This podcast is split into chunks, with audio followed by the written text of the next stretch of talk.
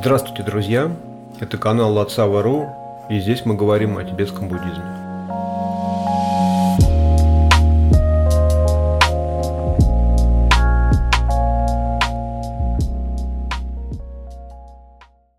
Итак, сегодня мы продолжаем разбираться с текстом Гулчу Тогме, 37 строф о практике бодхисаттв. И вот 19 строфа, она посвящена как раз благоприятным обстоятельствам. Все предыдущие строфы этого раздела были, были посвящены тому, как мы работаем а, в периоды постмедитации с неблагоприятными обстоятельствами.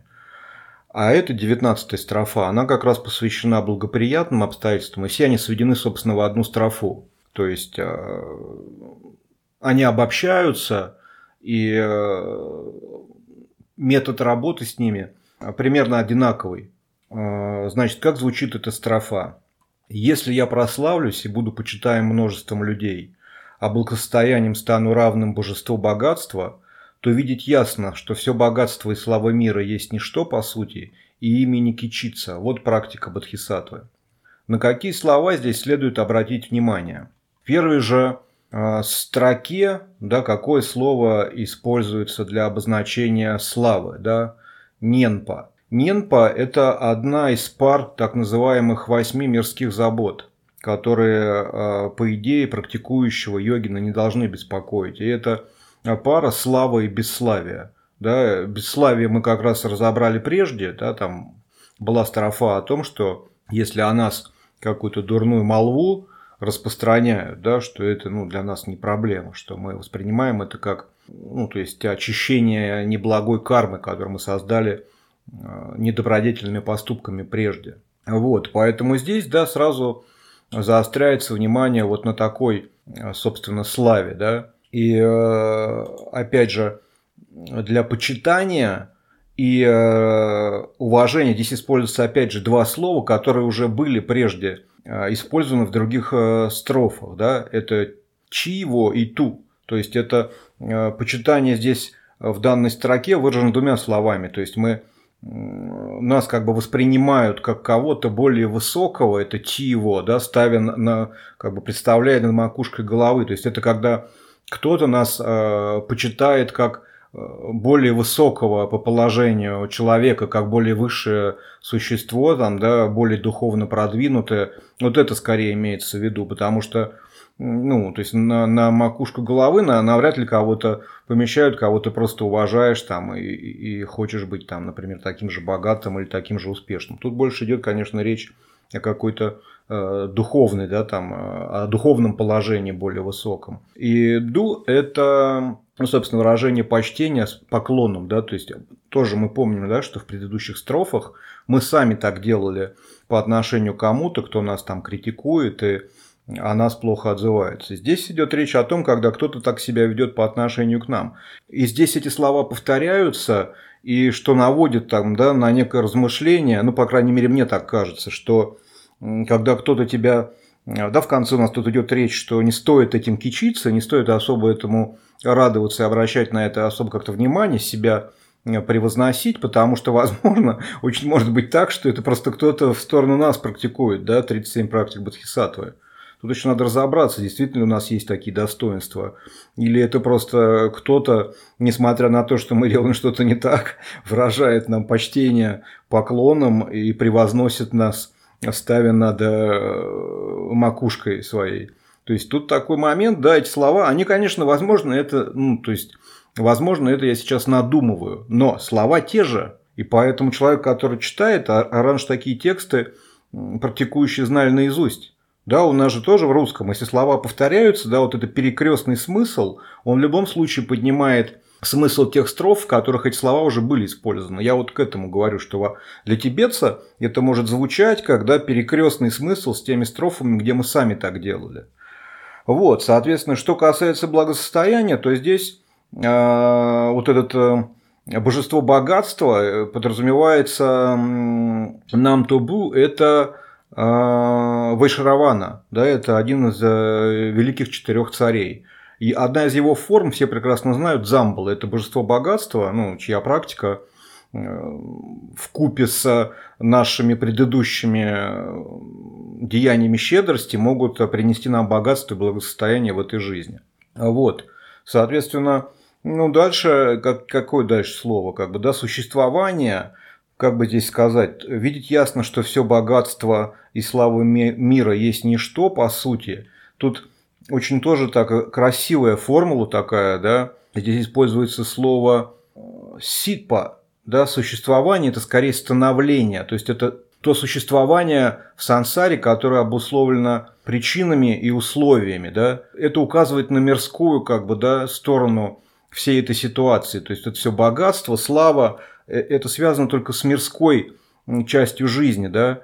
И э, Пенджор – это тоже, это как бы благосостояние, процветание, это, это вот все, что нам кажется благоприятным в обычной жизни. Это то, вот, чего мы э, ну, всячески желаем. Да? Никто же не хочет там быть, как есть такая хорошая поговорка, лучше быть лучше быть здоровым и богатым, чем бедным и больным. Это как раз вот про это. Быть здоровым и богатым – это э, как раз вот это слово «пинджор», оно выражает да, любое, любое, э, любые компоненты, любые факторы, любые аспекты благосостояния. Здоровье, там, заслуги, богатство. Но в конце как бы этой строки, где идет речь об этом всем э, благосостоянии, употребляется такое слово, как нингпоме. То есть, да, нингпо – это как там уже у нас раньше было, да, тоже мы видели это слово. Это некая э, сердечная сущность, это что-то очень важное, да, что вот как бы, да, сердце просветления, ум просветления, да, вот тоже нингпо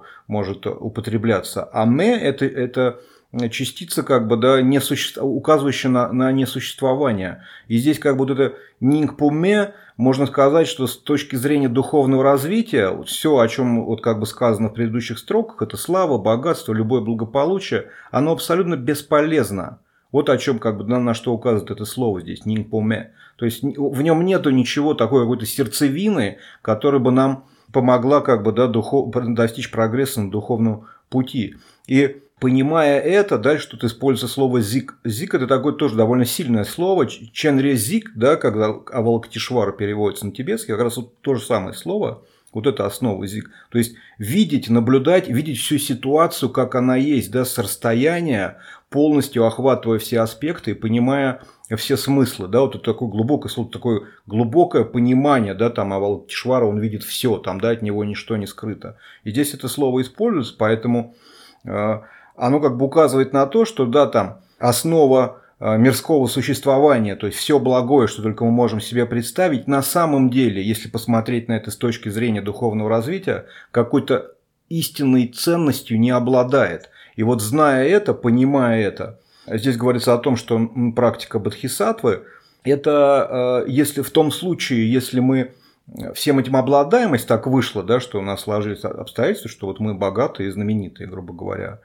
Кхенгпаме. Кхенгпа здесь – это такое, у нас уже была гордыня, Гагял, да, это э, гордыня, да, можно так перевести. А вот Кхенгпа – это скорее, как бы, ну, сейчас такое модное слово ЧСВ, чувство собственного величия, то есть, да, зазнайство, что ли, да, или самомнение, когда мы думаем, что вот это, вот это все, что с нами происходит, указывает на то, что мы вот такие вот, ну, типа, великие практикующие там, да, или вот такие великие бодхисаттвы, или уникальные личности. То есть, это как бы, да, слово указывает на ЧСВ. То есть, практика состоит в том, что если у нас сложились благоприятные обстоятельства, не чтобы это не приводило к тому, что у нас э, завышалось самомнение, и мы бы считали, что вот мы как-то продвинулись на духовном пути. Вот об этом здесь речь. В следующей строфе речь идет о двух видах врагов. Звучит она следующим образом – если внутренний враг, собственная ненависть, не усмирен, то попытки усмирить внешних врагов приводят лишь к тому, что их становится все больше. Поэтому укрощать собственный ум, призывая армию любящей доброты и сострадания – вот практика бодхисаттвы. Здесь интересно прежде всего вот это вот противопоставление, так скажем, а, врага внутреннего и врагов а, внешних. Да? И в первой строчке, когда речь идет о внешнем, о внутреннем враге, то используется словосочетание ранги шедан. Ранги шедан – это собственная ненависть, да, то есть собственная злобы или агрессивное отношение к другим. То есть а, вот этот яд ума – это один из трех ядов ума, да, шидан. А два других – это привязанность, и тимук – это упрямая глупость или игнорирование. Здесь как бы, да, шиданг, э, ранги шиданг – это собственная ненависть, это наш внутренний враг. И в следующей строке речь идет о Чироль Драво. Ранг Ги Шеданг Драво – это враг, э, собственная ненависть, а внутренний враг. А внешний враг – это ну, просто внешний враг, внешние враги. Почему я здесь использовал э, усмирение? Да? На самом деле мне пришлось поменять, потому что да, в книге другое слово, там «одолеть». Но здесь э, я сейчас подумал, когда работал да, с тибетским, что здесь используется глагол э, тул, трулва. И э, причем в первой строке, когда речь идет о нашей собственной ненависти, о внутреннем враге, используется непереходная форма да, этого глагола. То есть э, тут как бы да, тут некая отсылка есть к тому, что этот процесс э, происходит вне вот этого Э, тройственного мышления, которое свойственно заблуждению, да, восприятия реальности, когда есть субъект, действие и объект. И вот здесь непереходная форма глагола, она как бы в русский, да, я ее сейчас уже понимаю, что надо переводить без субъекта и объекта действующего. То есть по-русски это звучит, если внутренний враг собственная ненависть не усмирен – то есть, да, то есть это э, непереходная форма глагола, это когда нету действующего субъекта и объекта, по отношению к которому выполняется действие. То есть тут это внутренний процесс. Как мы помним, э, в рамках э, колесницы Махаяны любое действие должно как бы, да, соответствовать вот этому принципу отсутствия трех вот этих вот субъект, объект и само действие. Мы должны всегда помнить, что все эти три аспекта, они пустотны, да, это очень важно. И вот этот глагол, то, что он здесь не переходный, он как раз, ну, как бы, да, лишний раз подчеркивает это. А в, следующем, в следующей строке используется уже переходный глагол. Это когда мы действуем как субъект по отношению к объектам, к внешним врагам. Причем здесь не, поскольку, как я уже много раз говорил, в строке надо уместить определенное количество э, слогов, то здесь непонятно, имеется в виду много врагов или внешний враг как собирательный образ. Так вот, слово пелвар, пелвар гюр, вот это сочетание, то есть увеличиваться, оно также может быть переведено как усиливаться. То есть, если речь идет о внешних врагах, то они как бы приумножаются. А если речь идет о, о, о внешнем враге, как о собирательном образе, то он лишь становится сильнее. Чем больше мы прикладываем усилий к тому, чтобы э, усмирить, там, да, одолеть его. Вообще вот этот глагол усмирить, он очень интересный. Он его часто переводят как покорить, победить. Э, и иногда я даже вижу приручить, потому что да, э, этот же глагол используется, когда речь идет о, об учителе, который э, это по отношению к ученикам он себя так ведет, да, то есть приручает как бы, но это очень неудачный перевод, на мой взгляд.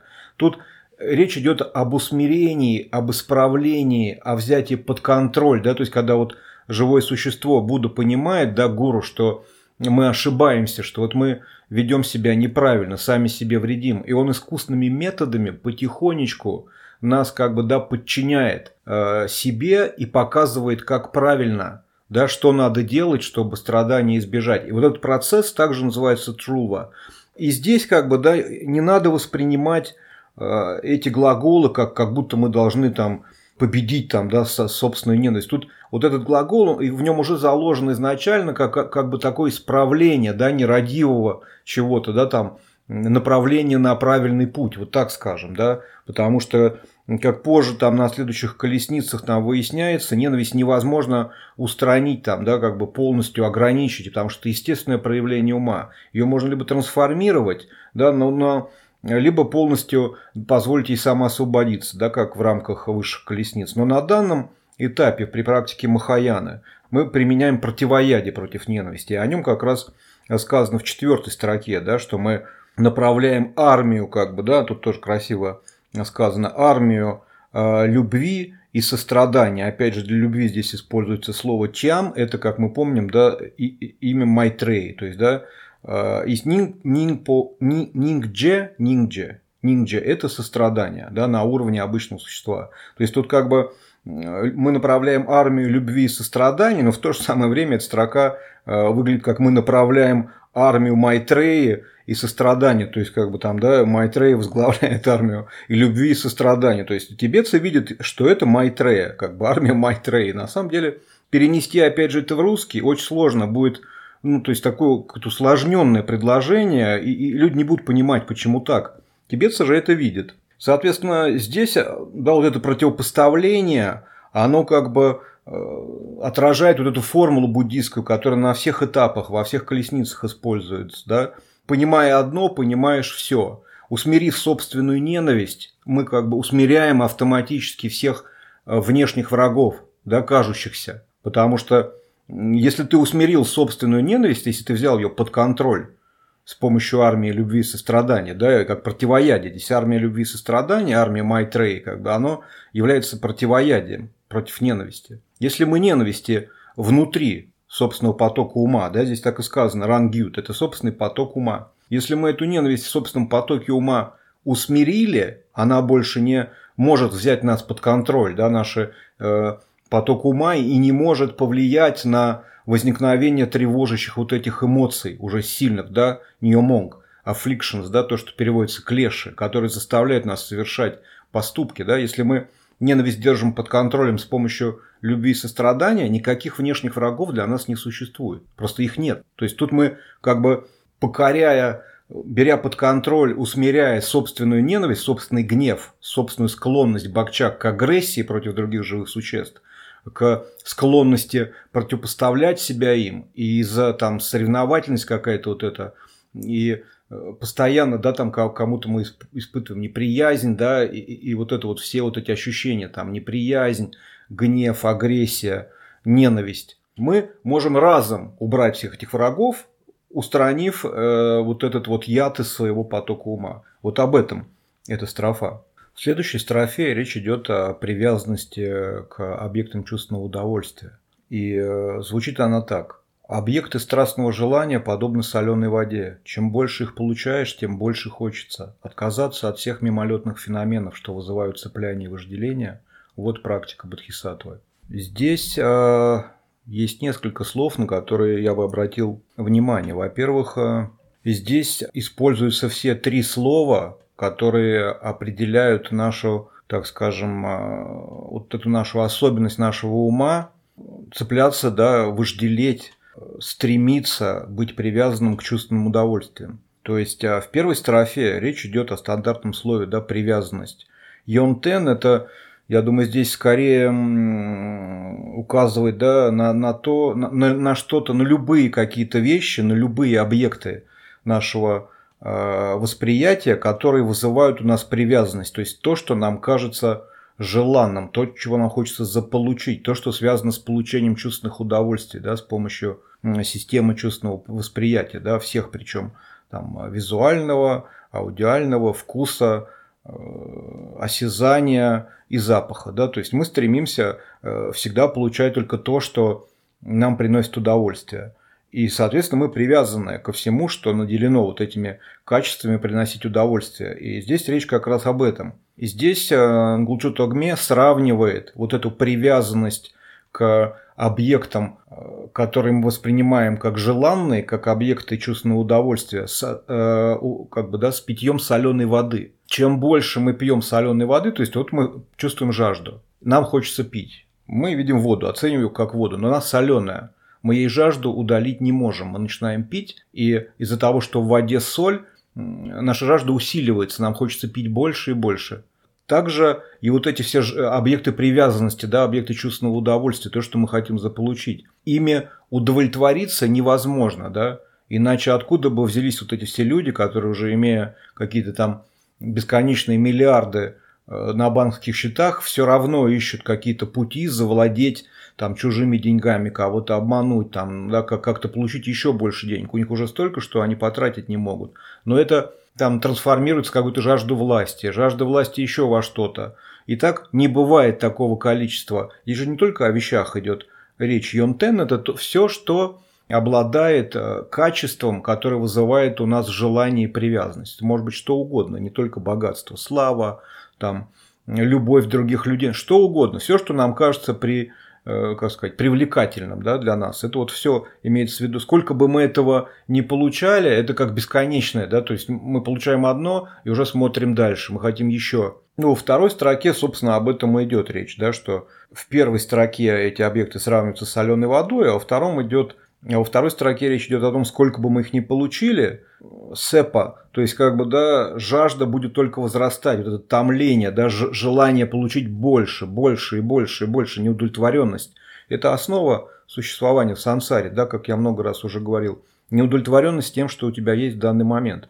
Это закон, да, его никак не поменять. И он связан, да, в том числе с вот этим нашей, с нашей привязанностью к чувственным удовольствиям. Для себя мы хотим только хорошего, да, там наша вот эта вера в реальное независимое существование собственного я, и то, что у него должно быть все самое хорошее, что приносит счастье, оно вот играет с нами такую шутку. Мы пытаемся заполучить и становимся как черная дыра. Нам никогда не бывает достаточно. Вот, соответственно, показав, как бы, да, что э, чем являются вот эти объекты привязанности, Гулчут Агме дальше э, предлагает нам как бы, да, его наставление, что нам, собственно, делать с этим. Со всеми объектами, и здесь уже речь идет нгөпу, нгөпу – это уже феномены, да, как бы, которые э, мы воспринимаем через наши вот эти структуры чувственного восприятия. Это все феномены, которые так или иначе мы видим, слышим, ощущаем э, своими органами чувств. То есть вот здесь все, как бы, да, и дальше в следующей строке он их определяет как трел. Трел – это ну, такое слово, которое указывает на, на какую-то такую мимолетность, временное, да, что-то, что вот как хороший пример – это пузырь на воде, да, нужно вода, нужен воздух, ну, нужно, чтобы капля ударила по поверхности воды, и тогда появляется пузырь да, на луже, на поверхности. Но он Э, долго не бывает, да, чтобы он продлился, этот пузырь. Он через какое-то время лопается. И вот феномены, как раз это слово trail, оно указывает, что все вот эти феномены нашего желания, все феномены, которые вызывают цепляние и желание. Здесь два слова – жен и чак. Чак – это желание, как такая жажда, как бы, да, томление, да, это вот это страстное желание, когда хочется получить. Э, что-то. А шен это тоже интересное слово, оно переводится обычно как цепляние, но как бы да, мало кто знает, что оно означает ну, в действительности. Ну, то есть там оно больший смысл, э, у него больший смысл, чем просто там, да, цепляние. Что такое цепляние? Иногда не очень понятно. А, так вот, жен это такой, такой процесс, ментальный фактор, когда мы по ошибке, из-за заблуждения принимаем что-то нечистое, что-то, что приносит только страдания – за то, что может принести счастье, за то, что является, ну, как бы, да, чистым и тем, что может нам помочь, что может быть ну, для нас стать причиной счастья. То есть мы вот как соленую воду, мы на нее смотрим, и вот этот шен мы цепляем, мы, мы хотим пить, и вот вода, и мы ее воспринимаем как что-то, чем можно утолить жажду. В то время как на самом деле в реальности нет. Она не может нас никак удовлетворить, эта вода, и не может нам помочь утолить жажду. Это имеется в виду все объекты чувственного желания, чувственных удовольствий, да, когда мы хотим как бы, да, вот, э, получать только то, что приносит удовольствие структурам чувственного восприятия. Это как раз что-то, что из-за нашей ошибки да, восприятия реальности нам кажется ну, там, да, причиной возможного счастья, а на самом деле является причиной страдания. Вот об этом здесь речь. И в последней строке Нгулчу Тогме нам предлагает э, здесь слово вот это понгва, ну, то есть отказаться, как, как бы сказать, не обращать внимания, что ли, или Э, оставить позади, перестать воспринимать, да, то есть убрать вот эту идею, что они могут принести нам счастье. То есть наша практика игнорировать вот эти мимолетные феномены, которые вызывают цепляние и вожделение. Это э, одна из практик Бодхисаттвы, потому что иначе, ну, то есть мы никак, это никогда не остановится. Мы всегда будем хотеть большего, сколько бы мы ни получили. И ни о каком духовном развитии речь тогда, конечно, уже быть не может. Вот. На этом, я думаю, сегодня подкаст я закончу, потому что ну, он уже достаточно большой. В следующий раз мы начнем с 22-й строфы, где уже ну, речь идет о, о том, как нам воспринимать реальность с позиции воззрения Махаяны. Да, это уже такое, мы, мы переходим к так больше парамите мудрости, да, то есть мы должны разобраться, что же такое реальность. Вот в следующий раз мы как раз начнем с этой строфы, с 22 в которой это объясняется. Вот, на этом я с вами прощаюсь, услышимся в следующий раз.